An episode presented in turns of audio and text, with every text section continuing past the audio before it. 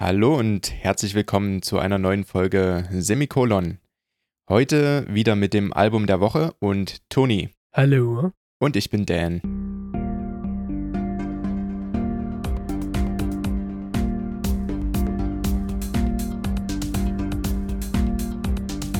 So, schieß los, Toni. Wie viele Disketten hast du gebraucht, um dein Album der Woche auf dem PC zu ziehen? Garantiert nicht so viele wie du. Ah, Das ist möglich. Garantiert nicht so viele. Ich bin diese Woche ein bisschen am Cheaten. Ich empfehle zwei Sachen. Ich empfehle zwei Scheiben. Ja, ja. Es ist hart und nicht mal mein Geburtstag, also Es ist eine Frechheit. es ist eine Es blanke wirklich. ja. Hörerinnen und Hörer, ihr werdet gleich verstehen, warum. Mein Album der Woche ist von der Band Dear Forbidden. Und es ist ein Live-Album und zwar Live at Catapult Sound. Mhm. Nun denkt ihr euch natürlich, okay, gut, das ist jetzt eins. Was, wo ist das zweite? Das zweite ist die EP Before the Night Expires. Weil zwei Songs von diesem Live-Album, die auch meine Empfehlungen sind, befinden sich auch auf der EP. Und außerdem, die Live-Scheibe ist Bandcamp exklusiv. Und damit ihr natürlich an euren Streaming-Endgeräten auch von den Empfehlungen zehren könnt, ist meine dritte Empfehlung von der EP Before the Night Expires und nicht von der Live-Scheibe. Mhm. Bandcamp. Bandcamp, ganz genau. Dir Forbidden, was kann man sich unter dieser Band vorstellen? Irgendwie trifft es am besten der Slogan oder sagen wir der, der One-Sentence Introduction Thingy der Band selbst und zwar Distorted Guitars paint the backdrop for haunted melodies confessed from a letter that wasn't meant to be sent. Hm. Finde ich. Also, Zufall. Also es ist wirklich irgendwie, das beschreibt es ganz gut. Also verzerrte Gitarren mit sehr, sehr, naja, vielleicht auch ein bisschen dissonanten Melodien, die alle aus einer, alles rührt so von, von so einem Momentum heraus. Eben, das trifft es ganz gut mit diesem Brief, der abgesendet wurde oder, oder der nicht geplant wurde abzusenden. Irgendwie, das, das ist ganz, ist eine ganz schöne, ist eine ganz schöne Metapher. Live at Catapult Sound. Dan, du könntest dich jetzt fragen, Mensch, warum eigentlich eine Live-Scheibe empfehlen? Das ist doch, das, also, das ist doch 1970. Ja, eigentlich schon. Empfand ich auch. Ich, wir hatten uns auch mal vor äh, etlichen Jahren mal unterhalten, what is the state of the live record? Und irgendwie waren wir beide so der Meinung, it's not good. Mhm. It's not live and well. Mhm. Ich denke, dass die, die Pandemiesituation das Ganze ein kleines bisschen gedreht hat. Ich persönlich habe auch angefangen, mir mehr Live-Performances aus der Konserve wieder anzusehen und anzuhören. Mhm. Einfach weil man kann ja nicht oder man sollte nicht oder man möchte nicht. Also es gibt ja viele Formen des Verneinens, warum kein Konzert. Mhm. Und für mich war das einfach so ein, so ein Punkt, mal wieder in die Live-Szene zu kommen, in die Live-Recordings und Live at Catapult Sound hat sich für mich, für mich aufgedrängt. Mhm. Es ist einfach so eine Art, ähm, so eine Art Kompensation in dem Punkt, ne? Ja, definitiv. Dass man einfach mal wieder äh, so ein bisschen in den Alltag kommt, in den Konzertalltag, dem man früher nachgegangen ist und momentan nicht nachgehen kann. Einfach auch. Das teilweise ist zumindest. korrekt.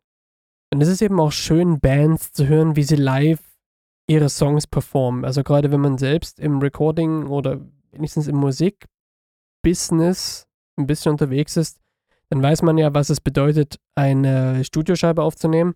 Das ist ja meist, meistens, nacheinander alles und es ist alles sehr, sehr klinisch durchperformt und live hat eben doch was ganz anderes. Live ist eben hier, jetzt und wir müssen diesen Song, also wir wollen diesen Song performen, gemeinsam. Und das ist halt auch tatsächlich das, was die Scheibe für mich ausmacht. Es ist schön zu hören, wie diese Band miteinander spielt.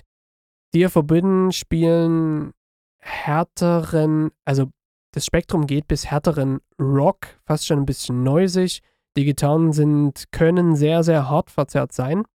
Und dann ist es wieder sehr, sehr luftig, sehr, sehr, sehr, sehr schöne, ähm, sehr, sehr fließende Melodien. Also es ist sehr poppig auch dann ab und an wieder. Es ist, es ist, eine sehr, sehr, es ist ein sehr, sehr schöner Genre-Mix, den, den sie spielen. Generell lässt sich viel, denke ich, der Band kumulieren unter Grunge. Mhm. Mhm. Nur Grunge ist meiner Meinung nach tatsächlich ein Genre, was einfach so per se nicht mehr existiert. Mhm. Deswegen scheue ich mich persönlich immer etwas als Grunge zu bezeichnen, aber dennoch, if you want this one thing, okay, dann ist es Grunge, würde ich jetzt einfach Mhm. so sagen. Ja, also das, das, also ich habe mir das ja auch so ein bisschen mal gegeben, so ein bisschen mal reingehört. Und das war auch so meine erste Assoziation, einfach mal zu denken, oh, Grunge. Na, also das ist, glaube ich, auch das Genre, mit dem die meisten vielleicht noch eher was anfangen können, bevor sie sagen, ach naja, das ist jetzt was komplett Neues. Assoziiert man das, glaube ich, mit dem, was man kennt. Und da ist Grunge, glaube ich, die erste Assoziation, die einem da in den Kopf kommt, wenn man das hört. Ja, denke ich auch, denke ich auch. Also es ist definitiv auch, dass man so äh, Nirvana fällt ein, logischerweise fällt Nirvana ein. Klar. Aber auch so ein bisschen Pearl Audios- Jam, Aud Audio, Audioslave. Audioslave, die ja schon dann die, die neuere Riege anführen, würde ich, würde ich mitgehen. Meine Songempfehlungen, sowohl auf der Live- als auch auf der EP Before the Night Expires. Und die EP Before the Night Expires übrigens rausgekommen letztes Jahr, 2020 im August. Mhm. Und die Live-Scheibe dieses Jahr im September. Meine Songempfehlung: Plank. Plank ist der erste Song auf der Live-Scheibe und der letzte Song auf der EP Before the Night Expires und ist vereint, so finde ich, die, die Klangwelten dieser Band fast schon am besten. Hat wunderschöne Gesangsmelodien seitens der Sängerin Gina LC. Wirklich warmer Klang, also sehr, sehr warme Stimme hat sie. Es ist, macht echt Spaß dazu zu hören. Und die Bridge von dem Song ist einfach extrem wuchtig. Da bäumen sich die Gitarren hart auf. Die sind wirklich, wirklich hart verzerrt. Und es passt auch schön zu dem, zu dem Song selbst oder zu dem Sound, den sie erzeugen wollen. Der Bass fasst auch ein bisschen vor sich hin. Das ist sehr, sehr schön. Und ebenfalls sehr, sehr, sehr, sehr, sehr, sehr schön, habe ich mir aufgeschrieben, sind die Drums von Steph. Die sind klasse. Einfach die Fills sind so extrem lebendig. Also das jetzt speziell, die, die Live-Version von Plank, wunderbar. Das macht extrem viel Spaß zu hören und das klingt auch modern. Also das klingt jetzt nicht irgendwie angestaubt, grungig. Der Genre-Mix klingt gut, gut durchdacht. Schöner Song, wirklich. Kann ich sehr, sehr empfehlen. Und meine nächste Empfehlung von dem Live, äh, von der Live-Scheibe und der EP, das ist Smile Dropper.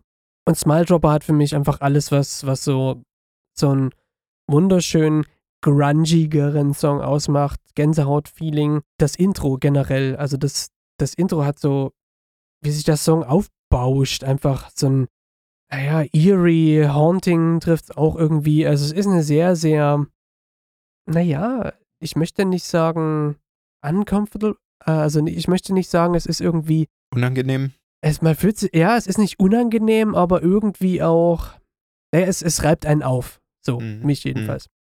Wenn der Song dann wirklich beginnt, ist er tonnenschwer. Es ist ein wunderbarer, harter Rocker, der einfach so vor sich hin walzt. Also ich kann es sehr empfehlen. Ist wirklich grandios und sowohl äh, live als auch auf der EP klingt der sehr, sehr schön. Live ist der halt noch ein bisschen offener, würde ich sagen. Einfach ein bisschen an dem Tag hatten sie einfach einen extrem guten Lauf und das hört man. Mhm. Es hört sich einfach gut an. Die Energie springt richtig rüber.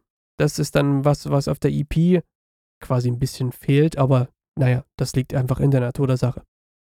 Meine letzte Empfehlung, meine vorletzte Empfehlung, meine. hey komm, du hast schon zwei Alben empfohlen. Ach, Jetzt verdammt, nicht nur vier Songs. wer redet denn hier von vier? Also, meine letzte Empfehlung von der EP Before the Night Expires und genau diese Songs, die ich jetzt empfehle, die findet ihr auch in unseren Playlisten. Einmal der Spotify-Playlist und einmal der YouTube-Playlist, beide in den Show Notes verlinkt. Meine letzte Empfehlung ist Invisible Corset. Das ist der erste Song auf der EP Before the Night Expires. Der ist vielleicht ein bisschen tanzbar, ja, groovig auf jeden Fall und klingt wunderschön nach 90er Rock. Mhm. Anders kann ich nicht sagen. Der Chorus, die, die Hookline, die der Chorus hat, ist, äh, prägt sich ein, bleibt drin und die Backing Vocals sehr schön gemacht. Wirklich sehr schön. Die Struktur generell von diesem Song ist mh, jetzt nicht progressiv überraschend, aber überraschend. Es, der Mittelteil hat mich besonders überrascht, einfach wo, wo so die Inspiration dazu herkam. Also mal drauf achten, in der Mitte ändert sich das noch ein kleines bisschen und das ist wirklich cool. Die Vocals sind, und das trifft für alle Vocals von Gina Elsie zu hypnotisch. Einfach durch diese Wärme, die sie auch ausstrahlt. Ich habe mich persönlich gefangen gefühlt beim Zuhören. Und der Übergang zum nächsten Song, den ich nicht erwähne, sonst habe ich ja hier zu viele Songempfehlungen. Aber der Übergang auf der EP selbst ist, ist genial. Wirklich genial. Wenn man den nächsten Song für sich geschlossen hört, klingt es erstmal, aha, interessantes Intro. Aber wenn man Invisible Corset und den danach zusammenhört, dann fließen die ineinander über. Und es ist wie, wie ein Song. Mhm. Ganz schönes Ding. Also das, und das schreit eigentlich nach einem LP-Release, also nach einem Vinyl-Release, aber digital only, soweit. Hm. Kannst ja mal anschreiben, so nach dem Motto. Ja. Macht mal. Also ehrlich, und Merch habe ich auch noch keinen gesehen. Schwach.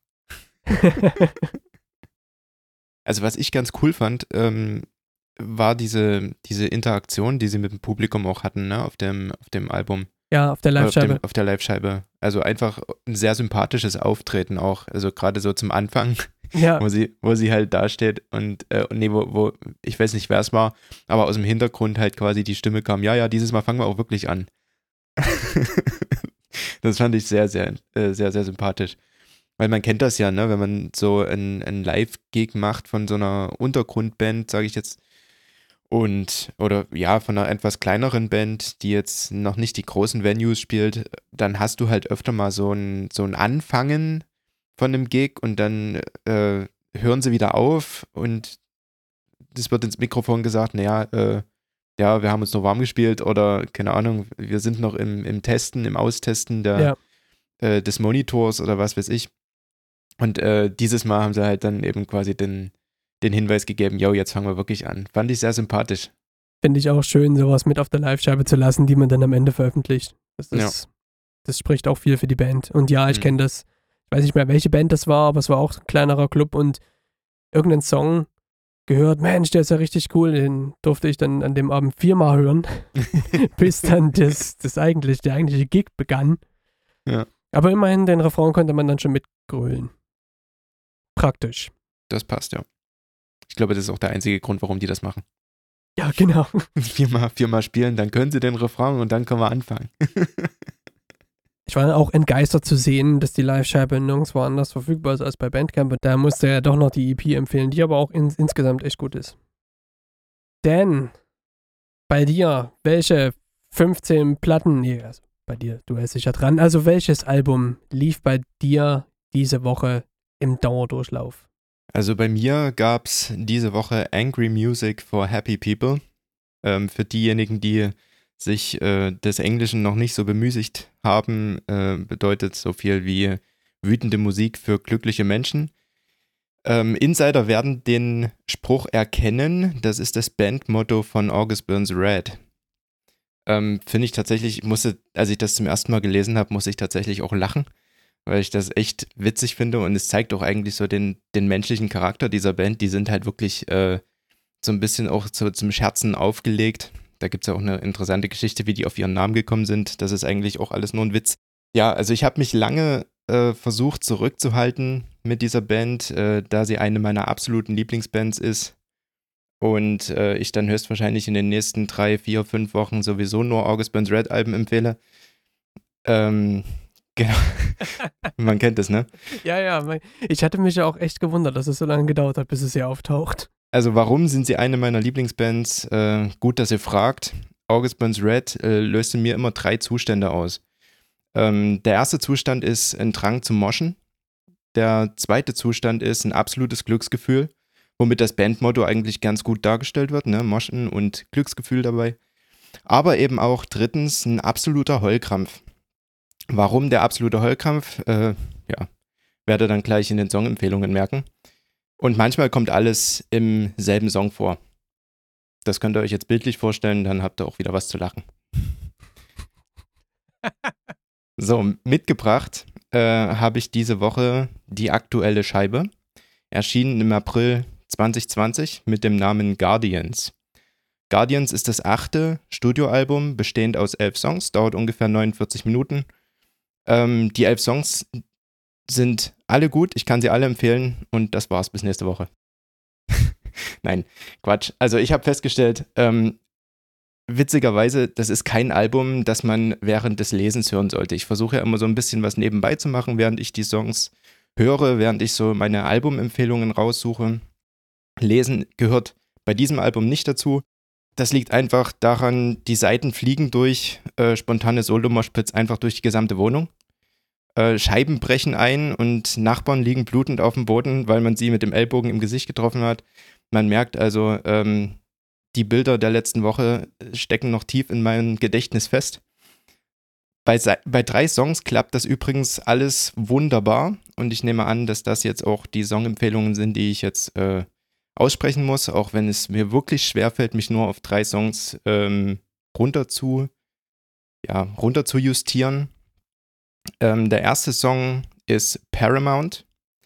Paramount ist extrem eingängig, hat eine sphärische Lied, man kennt das von ABR eigentlich schon durchgängig seit mehreren Alben. Sphärische Leads, äh, eingängige Hooklines, ähm, extrem kranke Rhythmen. Deshalb übrigens auch vollstes Verständnis für den Leadgitarristen JB Brubaker, der fast ausschließlich Leads spielen will. Aber ja, eben genau, der erste Breakdown sorgt dann auch direkt für Jobaufträge für meinen Fensterglaser. Ähm, was Brand Rambler hier an der Rhythmusgitarre macht, bricht mir allein vom Zuhören schon die rechte Hand. Ähm, Rhythmusgitarristen kennen das, wenn man sich ein bisschen mit der Band befasst. Und ein weiteres Paradebeispiel dafür ist auch der Rhythmuspart unter dem Solo. Absolut Zucker. Ähm, und ich, also ich, ja, ich bin immer sprachlos, wenn ich, wenn ich das höre, was, was die Jungs da so fabrizieren. Und es wird ja auch nicht schlechter, wenn sie live äh, spielen. Ne? Wir haben sie ja auch schon äh, live gesehen, Toni, du und ich. Ja. Das ist ja wirklich, äh, das ist ja wirklich extrem krank, was sie da machen. Genauso geht es eben auch schon gleich weiter mit meiner zweiten Songempfehlung, Dismembered Memory. Ebenfalls extrem eingängig, extrem sphärische Leads. Beim ersten Breakdown habe ich sogar mal kurz hoffnungsvoll die Gitarre zum Mitspielen ausgepackt. Dann fiel mir aber ein, dass der Song nicht nur aus den Breakdowns besteht, und ich mir höchstwahrscheinlich äh, nicht nur die rechte Hand breche, sondern auch die Finger der linken verknote. Apropos Handbrechen, beim zweiten Breakdown habe ich die Klampe wieder weinend weggelegt und mich um mein rechtes Handgelenk gekümmert. Es ist einfach extrem krass, was die mit ihren Staccatos da, da abziehen. Und ich frage mich immer wieder, wie man das Zeug als Normalsterblicher spielen soll. Gut, jetzt sind ABR natürlich teilweise starkgläubige Christen. Vielleicht spielt Gott einfach mit. Und ähm, Deshalb kriegen die das alles so, so wunderbar gebacken. Aber es ist halt einfach extrem kranker, also extrem krankes Können, was sie da an den Tag legen. Und das fängt ja nicht nur, äh, also es hört ja nicht nur bei den Gitarren auf, das geht ja mit äh, Shouts und mit Schlagzeug direkt weiter. Ähm, meine dritte und ja, leider auch letzte äh, Songempfehlung ist Bloodletter. Bloodletter ist für mich der Song des Albums wenn ich äh, bei den ersten zwei Songempfehlungen schon Schmerzen im Handgelenk hatte, das Rhythmusspiel hier ist die Verhöhnung aller, die glauben, mitspielen zu können. Also das Highlight des gesamten Albums ist im Grunde der Breakdown zum Ende des Songs. Der baut sich unglaublich stark auf mit einer auch wieder sehr sphärischen Lied. Wie gesagt, ne, also ich glaube, das kann ich jetzt bei fast jedem Song sagen, der von August Burns Red kommt. Sphärische Leads, äh, kranke Rhythmen extrem eingängig, ist eigentlich fast immer gültig und geht dann halt einfach in ein Staccato über, wo man sich beim ersten Mal, zweiten Mal, dritten Mal durchhört, äh, durchhören denkt, wie wird das irgendwie live funktionieren? Das kann man gar nie live spielen. Aus diesem Interesse heraus habe ich mir mal angeguckt, ob sie den mal live gespielt haben, diesen Song. Und ja, haben sie. Und was soll ich sagen? Sie können das auch live spielen. Und es wird noch besser. Sie spielen es nicht nur live, genauso wie es auf dem Album klingt, sondern sie rotieren dabei auch. Also es spielt nicht jeder das Instrument, was er eigentlich spielt. Also zumindest ähm, zwei tauschen mal. Und zwar ähm, tauschen Brent Rambler und Dustin Davidson ihre Instrumente. Das bedeutet, ähm, Brent Rambler, der ursprüngliche Rhythmusgitarrist, spielt Bass und Dustin Davidson als Bassist spielt Lead-Gitarre, wozu ähm, dann eben JB Brubaker zum Rhythmusgitarristen degradiert wird, sage ich jetzt mal, von seiner Lead-Gitarre. Aber das ist halt eben so ein Ding, wo ich mir bei August Burns Red dann eben sage, die können das einfach äh, dann mal so zwischendurch mal so ein bisschen switchen. Und wenn dich schon der Bassist äh, einer Band an der Gitarre abzieht, dann versteht ihr, warum ich Heulkrämpfe bekomme, wenn ich diese Band höre. Übrigens, äh, solltet ihr Schlagzeuger sein, wird es nicht besser. Matt Greiner ist definitiv einer der Drummer der aktuellen Metal-Szene. Der ist auch immer wieder in fast allen äh, Schlagzeugermagazinen zu finden, hat auch schon diverse Cover da bekommen. Ich glaube, dieser ganze Hype um ihn entstand auch damals, als äh, er seine, sein, sein Schlagzeugspiel ähm, währenddessen auch aufnahm und ähm, ins Netz stellte. Ist ja übrigens auch einer, der ähm, neben dem ganzen Tourkram auch noch Schlagzeugspielen äh, lehrt, quasi. Also er hat auch tatsächlich Schüler, die ähm, die dann bei ihm Schlagzeug lernen. Und ähm, ja, da kann man eigentlich nur neidisch sein, wenn man Schlagzeug spielen will. Und eins möchte ich noch loswerden bei August Burns Red, warum JB Brubaker und Brent Rambler in keiner einzigen mir bekannten Liste der talentiertesten Metal-Gitarristen auftauchen, verstehe ich bis heute nicht. Dito. Punkt. Absolut. Habe ich auch noch nie verstanden. Ja. Puh, ja, also Guardians. Mhm harte Scheibe, sehr mhm. interessante Scheibe und ja, wie soll ich sagen, alles Mist. Also, wie, wie kann man denn Free, Free Fountains nicht empfehlen? Meine ja, Güte, der Song des Albums. Für mich fasst der alles zusammen, was vorher kam. 6 Minuten 21 kommen mir, kamen mir vor wie zwei Minuten. Ich äh, halte einmal kurz meine, meine äh, Notizen in die Kamera, Tony. Ah, Three Fountains ist mit drauf, ich sehe es, ja. Three Fountains ist mit drauf, auf der 5 allerdings. Ähm, ich hatte auch wirklich überlegt, weil ähm, sowohl Empty Heaven, der übrigens auf der 4 ist, ähm, als mhm. auch Three Fountains sind so zwei Songs, die sich ein bisschen unterscheiden von dem, was man normalerweise so von August Burns Red als, ähm, ja, gewöhnlich gehört hat.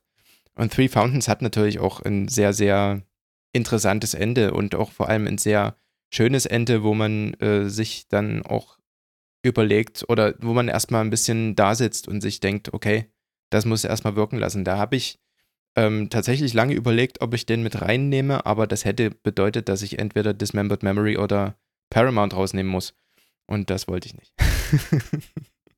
ja, ja, Gott, kann ich verstehen. Aber ja, ich kann dich verstehen. Äh, Three Fountains, unglaublich cooler, unglaublich eingängiger, eingängiger Song der tatsächlich auch ein bisschen mehr Abwechslung reinbringt. Also sowohl melodisch als auch ähm, trotzdem harte Rhythmen und alles drum und dran ist wirklich richtig gut und ja, könnte ich auch empfehlen, aber wie gesagt, ich darf nur drei. Bei Free Fountains war für mich einfach noch krass, wie, wie gut sie auch im, im, im clean-Umfeld klingen. Mhm. Also gerade, der bauscht sich ja auf und am Anfang ist er wirklich viel clean, vor allem die Leads sind recht clean. Mhm. Bis auf ein bisschen Reverb drauf. Wunderschön. Es ist einfach, wie, wie der sich aufbauscht. Wunderschön. Ja. Und Lighthouse möchte ich für mich persönlich auch nochmal hervorheben, fand ich auch grandios. Mhm. Ja. Unterscheidet sich auch ein bisschen von den anderen. Ja, das genau. Das ist, da sind auch nochmal so, so schöne, kleinere Rhythmen drin. Also quasi, wenn, wenn ihr noch nichts vorhabt, dann hört das Ding komplett von vorn bis hinten. Ja. Ich denke, das ist auch so ein Album, wo man durchaus so nach einem Monat Pause auch nochmal wieder neue Sachen entdeckt. Also es ist ja wirklich, die Songs sind ja so vollgepackt mit Stuff, mit, mit Wechseln, ohne jetzt ähm, progressiv Metal sein zu müssen. Das ist, mhm. das möchte ich ja auch nur so betonen, weil wenn jetzt Hörerinnen und Hörer unter euch, die, die Rush-Fans oder die Dream Theater-Fans sind, ja, die werden sich natürlich alles gesehen, alles gehört schon. Mhm. Aber ich persönlich bin ja jetzt nicht der Progressive-Fan und deswegen freue ich mich immer, wenn in eingängigen Songs trotzdem unvorhergesehene Wechsel drin sind. Also es gibt eigentlich tatsächlich bei, bei Progressive nur zwei Bands, die ich tatsächlich auch öfter mal höre. Das sind, wie gesagt, eben August Burns Red, die auch den Anspruch tatsächlich haben, ein bisschen progressiver zu sein. Ähm, das hört man ja in den Songs halt letzten Endes auch. Und ähm, wir kennen sie beide, Tony Protest the Hero. Ah ja, 20, äh, 20 Taktwechsel in 10 Sekunden. Genau, richtig. Wir haben sie ja auch schon mal live gesehen und dachten uns so, ja, jetzt kannst du mitnicken. Yes, das ist ein, das ist ein äh, Viervierteltakt. Oh, nee, scheiße, schon wieder ein Dreivierteltakt. Ah, nee, sechs Achtel. Ah, fuck. Ja, genau. Sieben Sechzehntel. Verdammt. Warum? Wo holen die das her? Das ist auch so eine Band, wo du äh, den Song anfängst, der Song hört auf und du weißt nicht mehr, wie er angefangen hat. Absolut, ja. Das sind genau die Momente, wo ich mir dann sage, okay, diese Band ist jetzt nicht komplett was für mich, weil, ja, wenn ich zum Outro nicht mehr weiß, wie das Intro ging. ja, ist besonders nervig, wenn man, wenn man dann irgendeinen Part aus der Mitte des Songs hat, der einem im Kopf feststeckt und er ihn über Wochen begleitet und man findet einfach diesen Song nicht mehr, weil man sich denkt, war's der? Nee, der ging anders los. War's der? Nee, der ging auch anders los. Und dann war es aber trotzdem einer von den beiden. Aber persönlich so fand so empfand ich Guardians zum Beispiel nicht. mhm. Ja, also ich Nee, empfand auch Guardians wirklich als, als eingängiges Album mit progressiven Elementen, aber nicht Ja. als progressives Album. Genau. Und vor allen Dingen mal wieder als, als schönes Beispiel für den Metalcore, wie, wie das Genre mittlerweile eben erwachsener geworden ist. Mhm. Aber ja, also wer guten Metalcore hören will, August Burns Red ist immer eine gute Alternative, die man sich geben kann. Auf jeden Fall, das stimmt. Und im Grunde auch nur, auch nur gute Alben. Also mir fällt jetzt auf, auf den Schlag weg. Keins einen, wo ich sagen würde, hm, kann ich jetzt nicht empfehlen. Nö, kann ich jetzt, mir fällt auch keins ein. Also, es, äh, die haben doch vor kurzem, vor kurzem, also wahrscheinlich ist es schon wieder ewig her, war das das Constellations, wo ein neue, neuer Mix rausgekommen ist?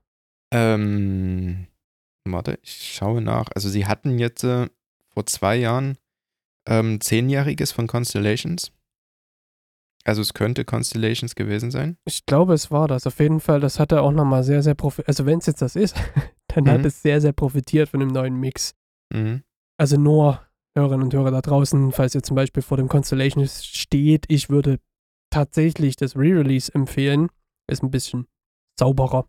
Es ist Constellations gewesen, ja. Ah, gut, dann hat es- Remixed, genau. Dann hat Das es richtig. Da sind auch ein paar äh, Leads nochmal neu eingespielt und ähm, also ich glaube, die haben sie sogar noch mehr neu gemischt, einfach. Mhm. Also nicht nur äh, remastered, wie das andere Bands machen, sondern einfach ähm, nochmal neu gemischt, neu, neu abgemischt und so weiter. Und dann kriegst du halt schon mit, dass es da noch ein paar Änderungen gab. Ja, und ich denke, das steht zumindest dem Album, stand das mir persönlich ganz, ganz gut. Ich fand das schön. Wenn man jetzt emotional hart an diesem Originalalbum hängt, dann ist es vielleicht auch erstmal komisch, das zu hören. Ja, so, so ging es mir. So ging es mir. Weil Constellations in der Originalfassung war ja tatsächlich mein Lieblingsalbum lange Jahre hinweg. Gerade wegen Songs wie Whitewashed und sowas, die ich ja tatsächlich auch mal versucht habe zu spielen. Das einer der einfacheren, sage ich jetzt mal.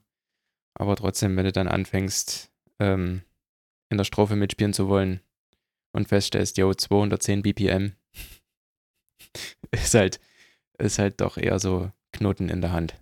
Ja, schon ein wenig, das stimmt. Was ist derzeit dein Lieblingsalbum? Ähm, tatsächlich Guardians. Ah, tatsächlich.